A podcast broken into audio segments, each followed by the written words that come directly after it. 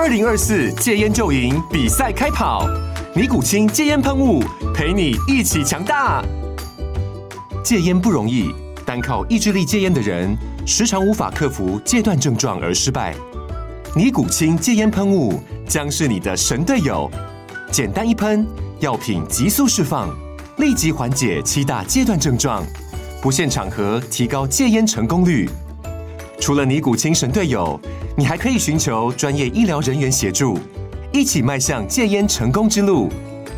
尼古清戒烟喷雾，用科学方法戒烟，请咨询全台各大药局及戒烟门诊。本广告由尼古清戒烟喷雾、卫部药书字第零二七八三五号提供。嘉安嘉护股份有限公司，台北市中山区民生东路三段二号十楼，北市卫药广字第一一三零三零一九零号。尼古清戒烟喷雾，相伴每个新开始。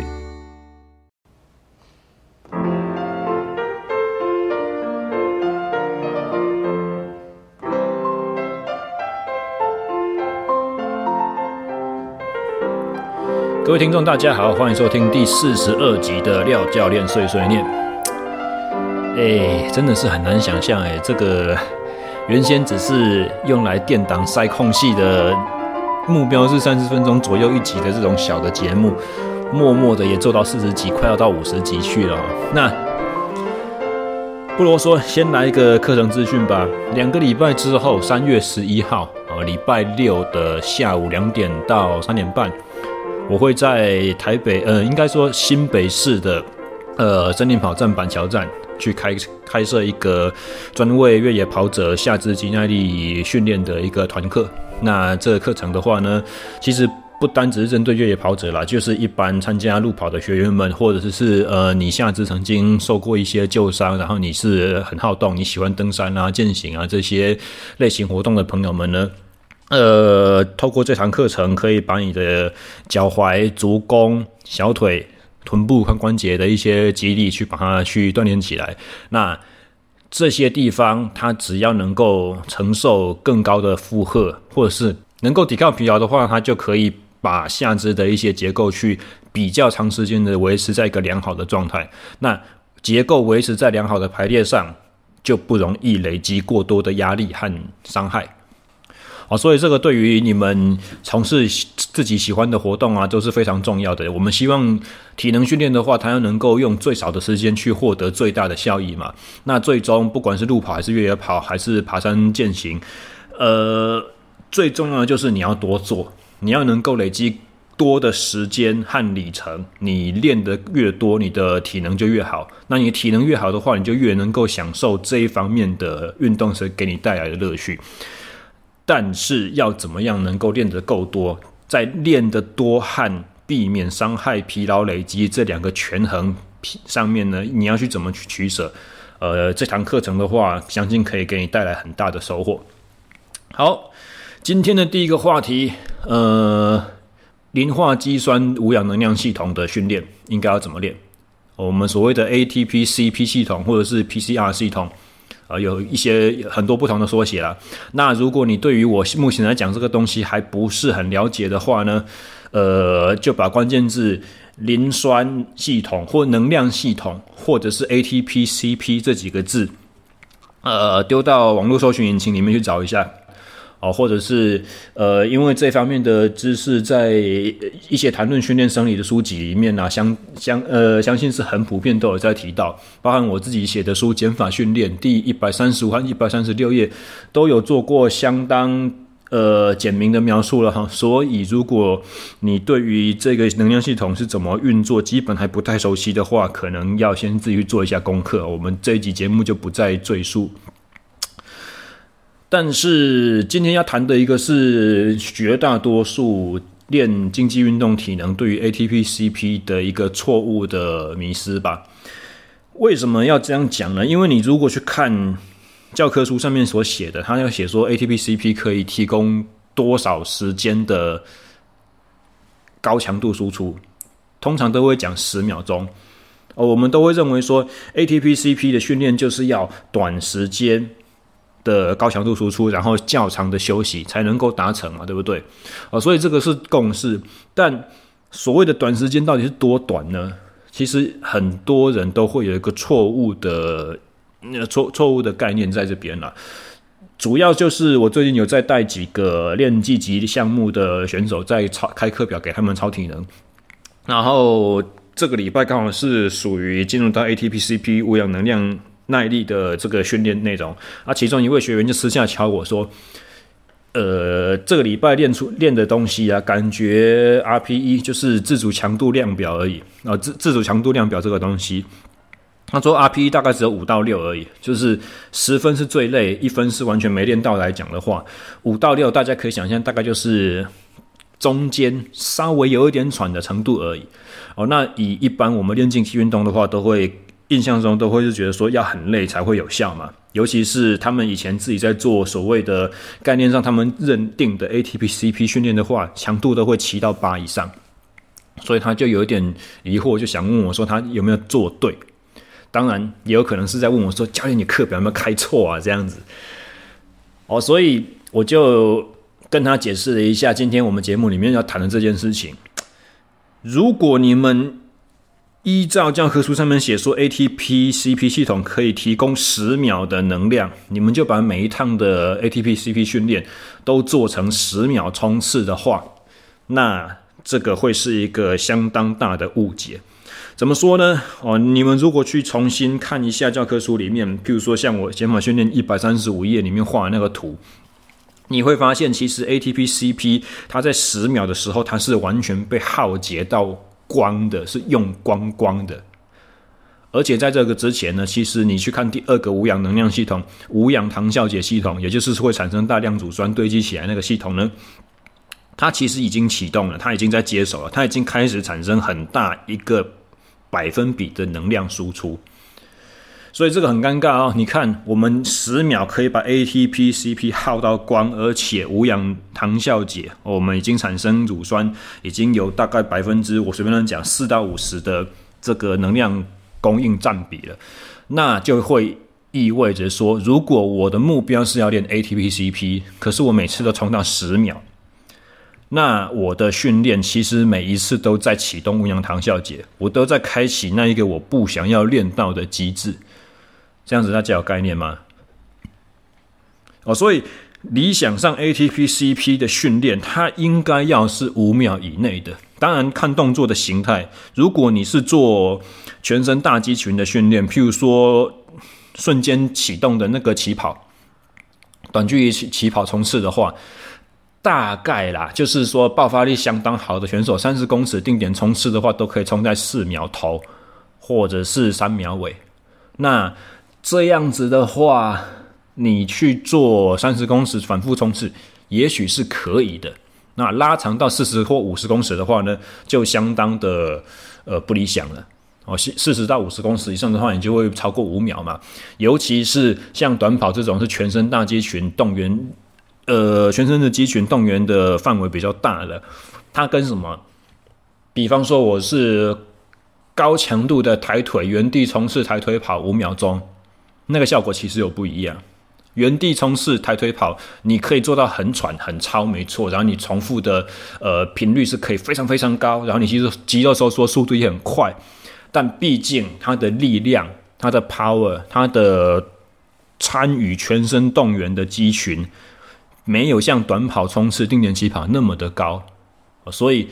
同样以五秒钟全力最大速度执行来讲的话，呃。原地高抬腿五秒的这种训练方式，可能更适合 ATP-CP 的这个训练，因为它它会产生的乳酸堆积效果就会比较少一些些。我们当我们讲到乳酸理论的话，你要知道它其实也跟参与动作的肌群是有关系的。好。那讲到这边的话，我想岔个题去聊一下。以前我曾经自己在开讲座的时候，我自己主办讲座的时候，我曾经让学员们去体会一下这个训练是怎么回事。我在讲到能量系统的时候，我曾经就是叫他们做我刚刚讲的五秒钟高抬腿跑，五秒钟高抬腿跑，我也是跟他们一起跑。然后跑完之后，我大概大概讲一分钟的课程，然后让他们就是站着听。那听一分钟结束之后，我再让他们五五秒钟高抬腿跑。就这样子的模式，我持续跑十趟，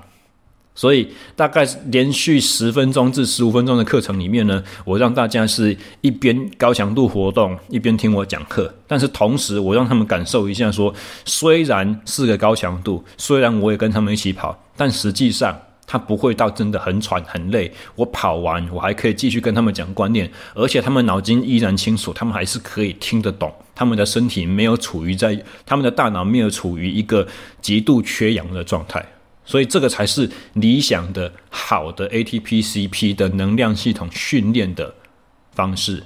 你身体不会产生大量缺氧，你的疲劳不会感觉到累积，你并不会觉得说我在第八、第九、第十趟的时候，我的动作是迟钝的，我的脚有点软，我会慢掉，我会跟不上原先第一趟、第二趟该有的那个节奏。这个才是真正好的 ATP-CP 能量系统的这个训练模式。要怎么样知道你完全是训练到你的磷酸系统，而不是动用乳酸系统呢？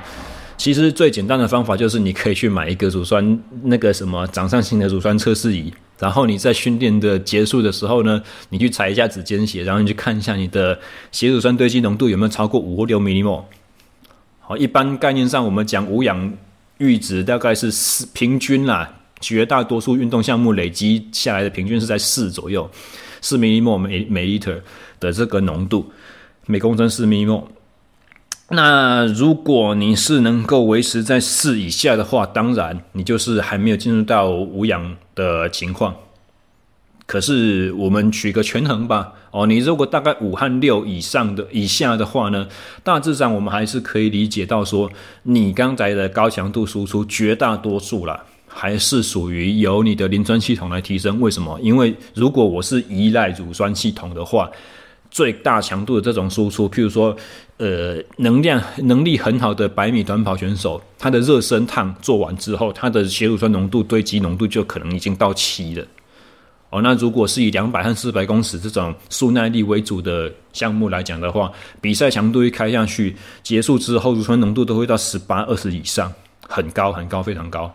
啊，所以在这个对比来讲的话，我会觉得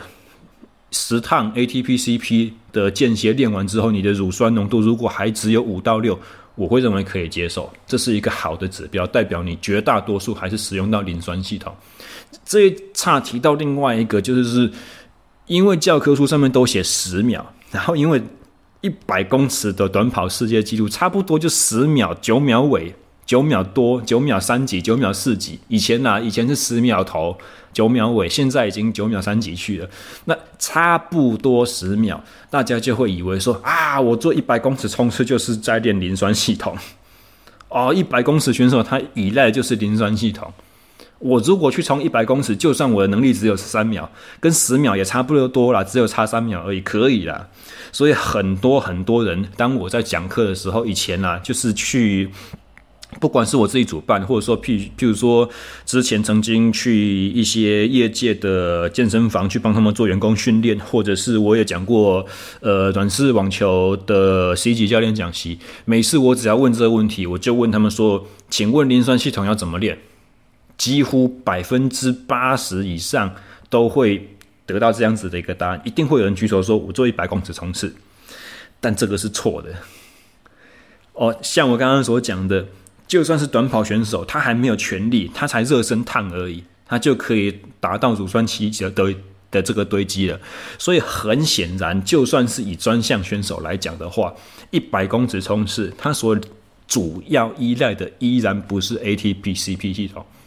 哦，如果我今天是在练马克操，短时间的，或者是我在做跨步跳练习，或者是我在做三十公尺起跑，我在雕动作。哦，我在做一些健速跑、跨步跑这种东西，可以啦。我们也许说它是用磷酸系统，可是，在竞赛的情况，在全力输出的前提之下，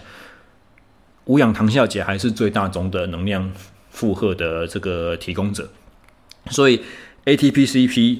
的练法哦，磷酸系统的无氧耐力的练法，千万不要再做十秒了哦。那把它缩短成五秒，还有一个另外一个的好处就是。我们刚刚讲嘛，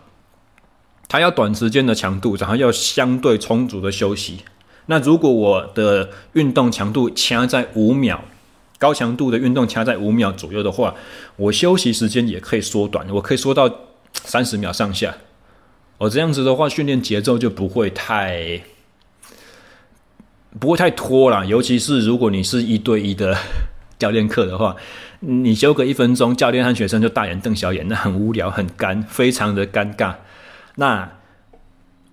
这边还可以再提供另外一个方式。刚刚所提到，就是说，其实乳酸的堆积也跟你全身动用到的肌群有关系嘛，对不对？所以，同样这个概念，如果我希望练的是磷酸系统，而不要动用到乳酸的话，很好的一个方式就是，你可以用类似循环式力量耐力的这个做法，全身肌群拆开来。哦，我在练磷酸的无氧耐力的时候，我可以第一个动作高抬腿跑。然后第二个动作呢，做什么？弹正式伏地挺身，对不对？我我负荷的肌群是不一样的，一个是腿，一个是胸和躯干。哦，所以用这样子的方法的话，我又可以更进一步的去把我的休息时间再缩短。我刚刚讲五秒钟全力要休到三十秒左右，可是用这种类似循环式，全身不同肌群、不同动作交叉去搭配去变换的话，我可以高抬腿跑完之后只休十五秒。然后就去做弹正式的伏地挺身。那弹正式的伏地挺身做完之后，我可以再做什么？我做一个侧棒式的开合腿之类的，也是快速的动作，五下就好了，不用多。左边五下，马上就换成右边五下。做完之后再休十五秒，然后再下一个动作，休十五秒，再下一个动作，可能五到六个动作为一个小循环。小循环结束之后呢，休充足一点，休两分钟。像这样子的方式的话。你就会觉得你训练更充实，然后因为每个动作中间只有十五秒，感觉起来也会有点超，那你就可以很巧妙的去避开那个选手或者是他的专项教练的这种心里面的不安定感，就不踏实感觉，说就没有超到，怎么可能会叫做有训练效果？呃，用用我刚刚所讲的这种方式，其实也是一个很不错的选择，大家可以参考看看。那么最终啦，其实。呃，磷酸系统它的能量到底是在磷酸系统 ATP CP 的无氧耐力到底是在练什么东西？其实它它在练的还是你的有氧的能力。最最更进一步来讲的话，是在练你有氧系统帮助 CP 帮助磷化系统去做一个还原的这种能力。我们在讲能量的产生，其实都是一个氧化的过程嘛。氧化和还原是一个反过来的这个。呃，化学步骤哦，所以当你把 ATP 消耗掉之后，我们所说的人体内的能量电池消耗完之后，第一步抢先补上去，帮他把能量回充的，就是什么？就是磷化肌酸呢、就是 CP 啊。那 CP 被用光了之后，CP 是第一步救援的嘛？那他把自己的，他把自己的血，他把自己的气。补给了 ATP 之后，自己就虚在那边，那他要怎么办呢？他他磷化肌酸要怎么去还原成原本的高能量分子呢？就是透过克劳伯循环，透过我们粒线体的有氧呼吸去把它回充。那这个步骤是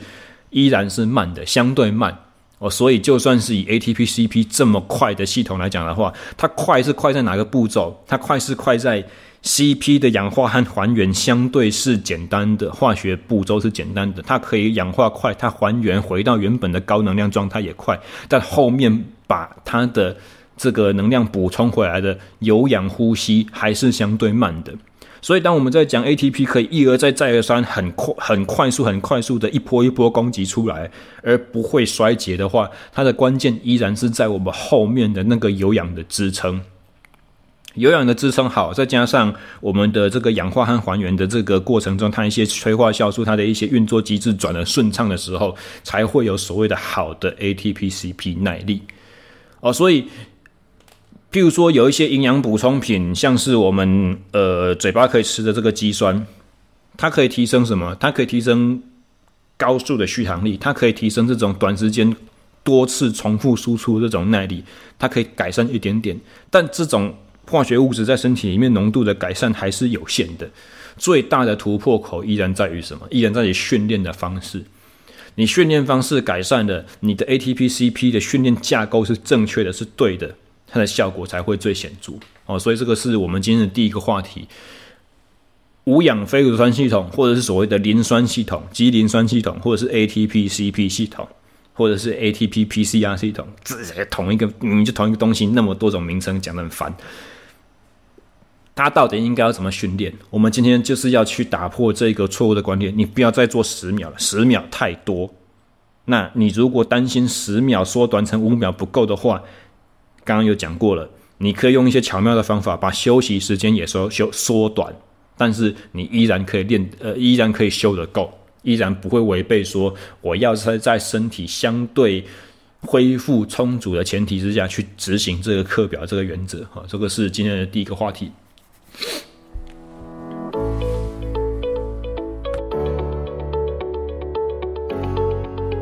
大家好，我是廖教练。自从二零一九年开播以来，SSE 训练漫谈已累积超过一百零五集。将近八十二小时的优质节目，我们致力于传递完整、全面、结构性的运动以及训练知识。此外，也致力于促成运动健康产业中的跨领域专家对谈。现在，制作好节目的热情有赖您的维系。我们推出了每月小额的订阅赞助方案，欢迎您到我们的官网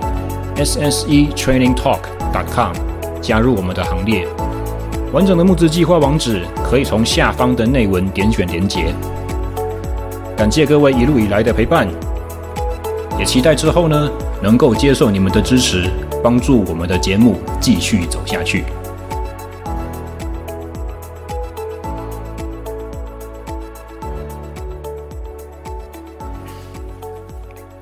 那今天第二个话题我们要来讲什么呢？呃，也是一样，一个学生问我的，也是一个吃课表的学生，但他是练铁人三项。那目前的话，距离他的目标赛事已经慢慢的逼近了。我们算是在做最后两个月、一个半月这种呃所谓的什么 peak phase，呃，耐力训练周期上面来讲的话是巅峰期，或者是。以我们以前在学校学的这个叫做专项准备期的最后一个堆叠的哈，做完之后，我们就要进入到比赛期，做一些比较减量调整，做一些相关赛事模拟，然后把你的身体变成是已经不是在往上建构，而是在趋于稳定，然后要把你身体的新鲜度去去提提升，去把你的疲劳感去慢慢下降这个阶段。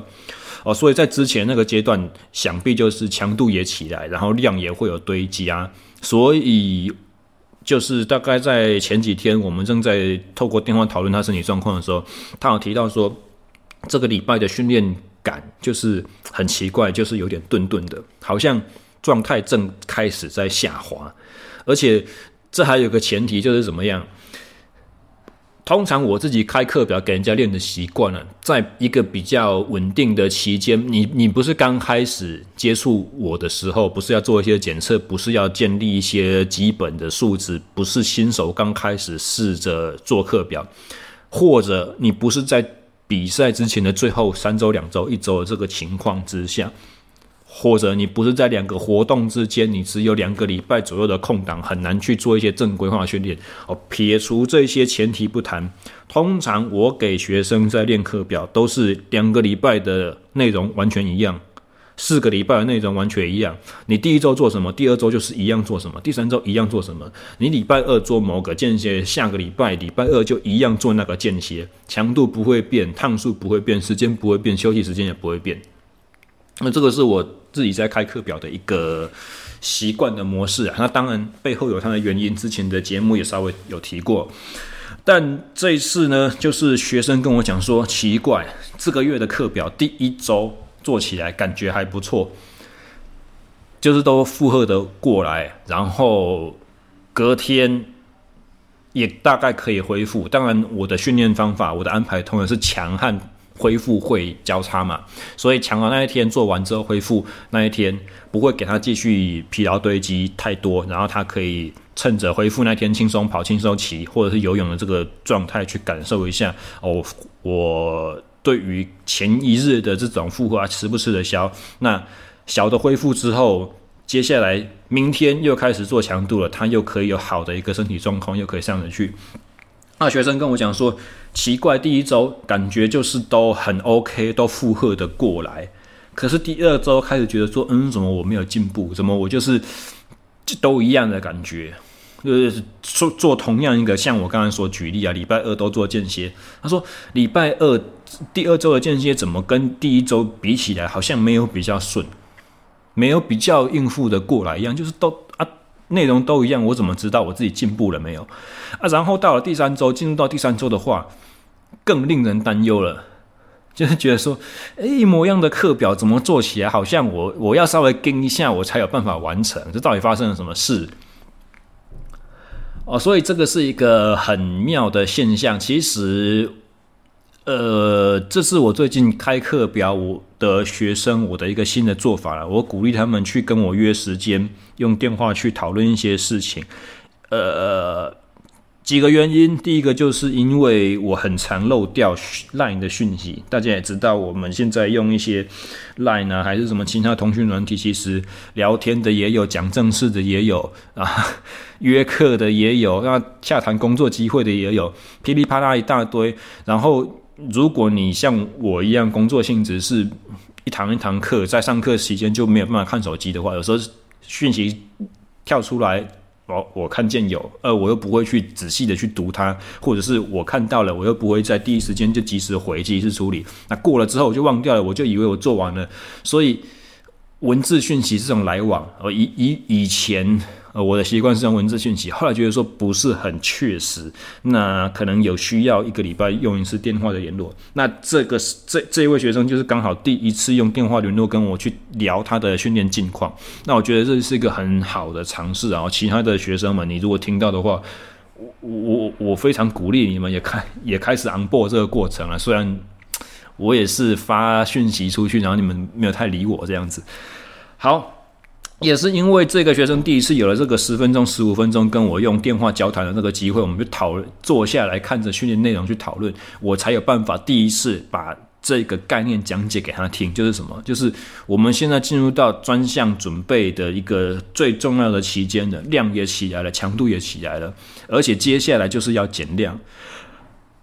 那在针对比赛减量之前的最后一周、最后两周。你如果没有产生一个超负荷，你如果没有让你身体进入到一个好像慢性疲乏的状态，减量是没有意义的。大家可以理解吗？就是你如果没有进先进入到一个我们所谓的类似 functional overreaching，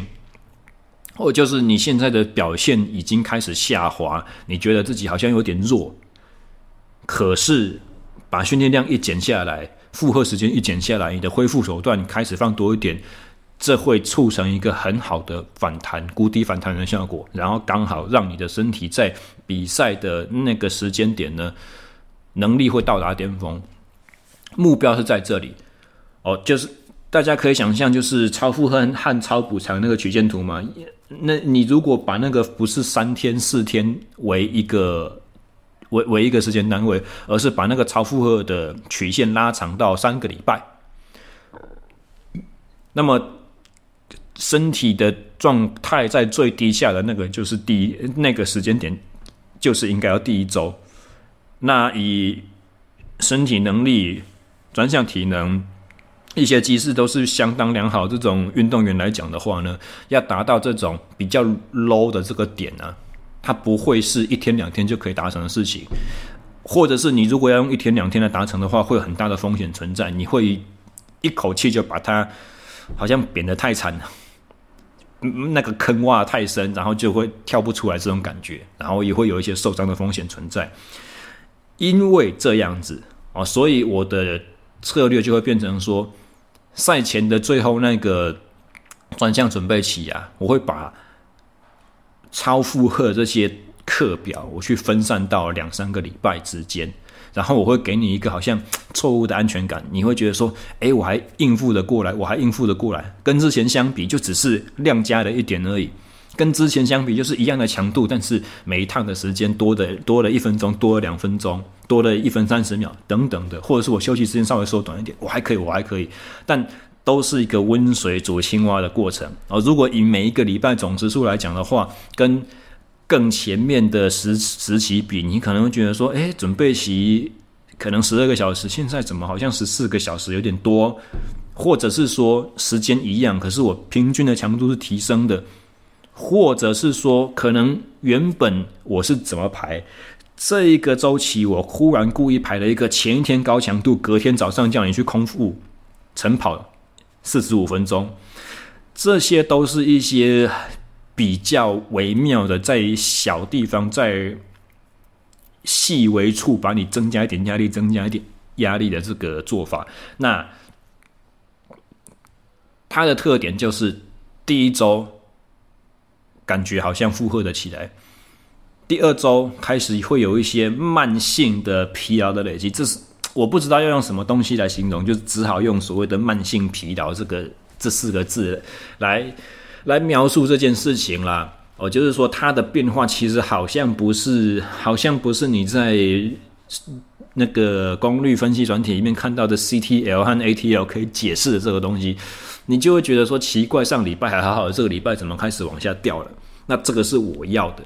这个其实是我要的正确现象。那如果没有这通电话的话呢，那个学生可能心里面就存在着一些自我怀疑，就会觉得说到底是可以还不可以？那。经过我的这个解释之后，他就会理解说：“哦，原来教练要的真的是这个效果，而且我会相信这个过程。接下来减量之后呢，我会有一个好的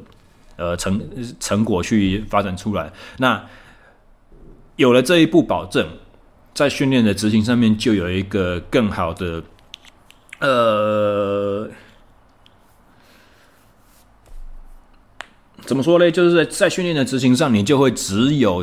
生理的压力，那生理的压力就会是一个好的生理适应向上提升的这个机制，这个促进的这个刺激嘛，你就会少掉一个心理的压力在那里。那心理的压力一样会抑制你现在的表现，但是它的问题就是在于说，心理压力解除之后，它也不会让你的身体往上往上往上增加。我我一天到晚在旁你耳朵旁边训练你，让你心情很不好。你并不会因为心情不好之后，你的体能表现就提升，你的比赛就进步，不会，不可能。所以在这边，我也想要借机强调，就是教练和学员沟通的这个重要性哦，尤其是使用课表这种训练方式。虽然 我的课表学生有点多了，我我今天讲节目并没有要招课表学生的意思，我没有要招生，我我满了，我停，这个我快要吃不消了。但是之前我也在，我也是蛮久以前去聊过这个概念，就是我我喜欢怎么样子的学生，就是你如果用课表跟我去训练的话，我喜欢这个学生经常的去跟我交换意见，经常的去向我回馈说你的你你这一场执行之后的感受怎么样？你的疑问是什么？你有没有觉得说跟之前有什么不同？那你觉得教练开了这个东西，你可以调整什么？你希望做什么改变？你今天多做了什么？少做了什么？你没有做的东西，你是不是有补课，或者是说你有没有加码？这些我都希望能够去比较透彻了解。我不会去百分之百的干涉或控制，但是我会想要知道，以双方确保说我们是不是 on board 在一个所谓的合作的过程上，而不是好像一个月开了课表给你，你操作了，然后你有做还没做，你执行的状况怎么样，我也不知道。下个月回来问我说，教练，那下个月的课表怎么开？那我会觉得说，呃。我又没有看见你的任何数据，我又不知道你做的怎么样，我怎么知我怎么晓得隔空抓药下个月要怎么给你？啊，所以这个是关于在周期的训练里面，你会有一个，尤其是比赛之前啊，你会觉得好像慢慢的有一种好像身体挪挪顿顿出不了力的感觉，或者。也许是我跟一下会拿得出实力出来，隔天状态又掉下来，大起大落，大好大坏这种这种期间，如果呈现的话，那是一个成功的训练周期过程必经的一部分。哦，这时候就是你必须要去英文讲说 trust the process，你要相信那个过程的关键时刻就是这个这个呃地方了哈。好。本周的节目简短聊到这边，最后的话稍微置入一些招生资讯吧。哈，开头也招生，结尾也招生。呃，我目前要将，目前回到台中，呃，回到一个私人教练的身份。我是在台中市北区的史壮健身做场租，呃，那有需要上课的朋友们呢，不管你是健身，不管你是要减重，不管你只是要健康，或者是你有些呃喜欢的这个竞技运动，你希望突破现有的瓶颈，欢迎都透过脸书或 IG 与我去联系，我们可以来研究一下要怎么做。那尤其是最近我有，也不是最近啊，其实以前就有，可是一直以来时间久了，一段时间没听到这个讲法，我就会忽略，你知道吗？就是有些人问我说：“啊，教练，你有说一般学生吗？” 哎呦喂，我我我我都跟他们讲说，不是啦，我的最大宗的学生都是一般学生啦，并不是因为我开口闭口又讲竞技运动，我开口闭口又在说哦，尖端的训练要怎么练，我都只我就我就只愿意带选手，或者是我都只能教竞技运动员，没有这种事情。教竞技运动员，你要当做一个谋生的做法的话，你真的会饿死。台湾的竞技运动员没有那么多，或者是台湾优秀的竞技运动员也没有办法。第一个没有那个可能没有那个时间，他跟外面外训的教练配合都是比较弹性的，久久来一次，或者是他可能没有那个金钱的资源，所以他就算想要，他也没有办法非常常态性的来上课。或者是说他可能专项本身就已经塞得他很满了，他要来寻求协助都是单次单次这样子，所以我的学生客群绝大多数都还是一般人啊，就是我要练健身的，我要提升力量的，我要让我上班精神好一点，我要让我的健康，我要减掉我的三高，我要我的身材好看等等这一类型的客户，所以。我绝对没有不接哦，这个不知道为什么，就是可能我没有讲，我的重心没有放在这边，大家就以为阿廖教练不来不带这种的，没有，我的学生绝大多数都是一般人，包含老年人也带，小朋友也带，然后从来没有接触过重训的也带，从来没有请过私人教练的我也带哦哦，所以你如果是中部的朋友有这个需求的话，欢迎哦一样透过脸书和 IG 的资讯来呃。讯息来跟我联络，那还有的话就是，如果喜欢听到的类似内容的话，欢迎帮我按赞和留言和追踪我和订阅哦，这些互动都可以提升这档节目的呃，在网络演算法上面的扩散率，都可以让让更多人去知道。那口耳相传的扩散能力还是推荐还是最有公信力的啦。所以，如果你们认为有身在身旁有朋友，就是这期节目内容可以。对他带来帮助的话，欢迎把节目链接直接丢给他，或者是直接告诉他上网搜寻 SSE 训练漫谈就可以找到我了哈。那以上就是本周的全部内容，我们下个礼拜再见，大家拜拜。